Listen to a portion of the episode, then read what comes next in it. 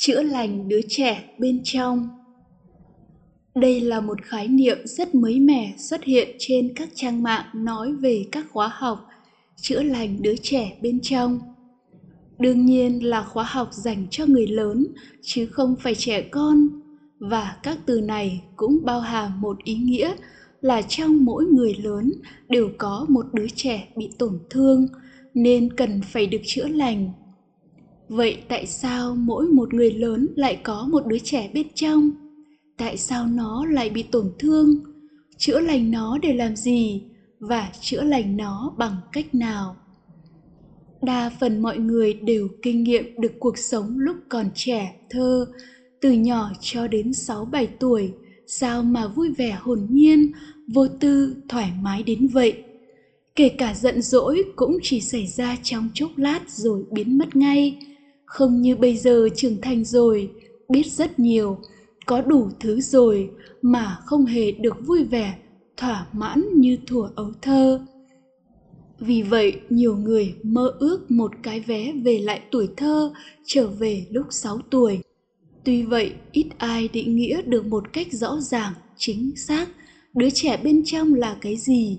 Vì vậy, không lý giải được vì sao nó bị tổn thương và phải chữa lành nó bằng cách nào. Hãy khảo sát sự thật. Con người sống bởi hai loại tâm biết.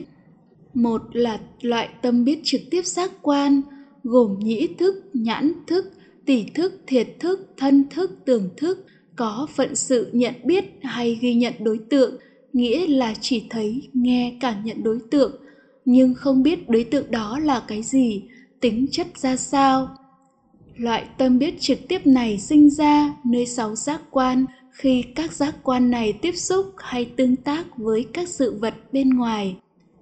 Loại tâm biết này sinh ra là có liền, và trẻ con người lớn đều giống nhau, đều không khái niệm, không ngôn từ, không phân biệt. Hãy hình dung ra cái tâm biết trực tiếp giác quan này khi quan sát hành vi thấy, nghe, cảm nhận của một đứa bé vừa được sinh ra. Loại tâm biết trực tiếp giác quan gọi tắt là trực giác này, không làm phát sinh tham sân si, không làm phát sinh phiền não. Hai là tâm biết ý thức. Biết đối tượng mà tâm biết trực giác thấy, nghe hay cảm nhận đó là cái gì, tính chất ra sao.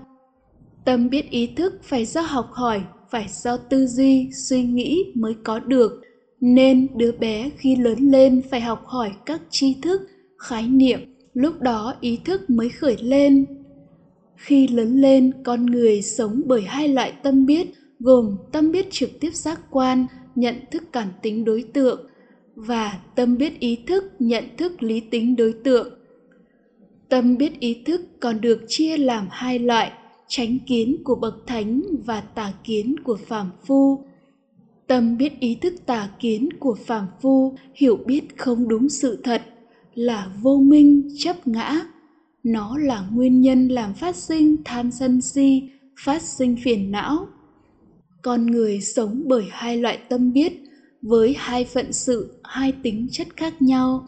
Và theo nghĩa bóng, tâm biết ý thức là người lớn và tâm biết trực giác là đứa trẻ bên trong. Vậy tại sao đứa trẻ bên trong bị tổn thương?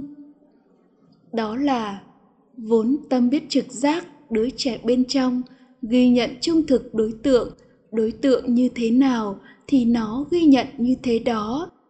Nhưng tâm biết ý thức tà kiến của phàm phu là vô minh, chấp ngã, nên đã xuyên tạc, làm méo mó, sai lạc đối tượng mà tâm biết trực giác đã ghi nhận. Đây gọi là đứa trẻ bên trong bị tổn thương. Lúc còn bé, con người sống chủ yếu với tâm biết trực tiếp giác quan, sống với đứa trẻ bên trong. Tâm biết ý thức do học hỏi, do tư duy chưa nhiều, nên tham sân si ít, phiền não ít. Vì vậy, sống với tâm hồn nhiên, trong sáng, vui vẻ, vô tư. Con người càng lớn lên thì những tri thức kinh nghiệm học hỏi được càng nhiều, nên hiểu biết càng nhiều, làm được nhiều việc, có được nhiều thứ. Nhưng vì đó là tâm biết ý thức tà kiến, hiểu biết đó là vô minh, chấp ngã, nên càng nhiều tham sân si, càng nhiều phiền não.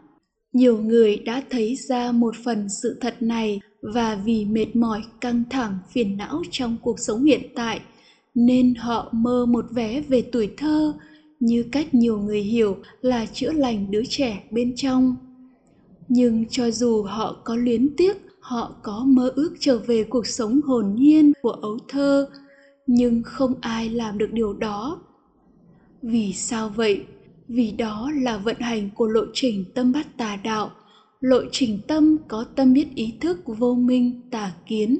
Tính chất của nó là vô chủ, vô sở hữu. Không ai có thể điều khiển được, không ai làm chủ được nó. Vậy để chữa lành đứa trẻ bên trong, trở về với cuộc sống tuổi thơ, tuy ngây thơ khở dại nhưng lại hồn nhiên trong sáng vô tư, phải làm thế nào?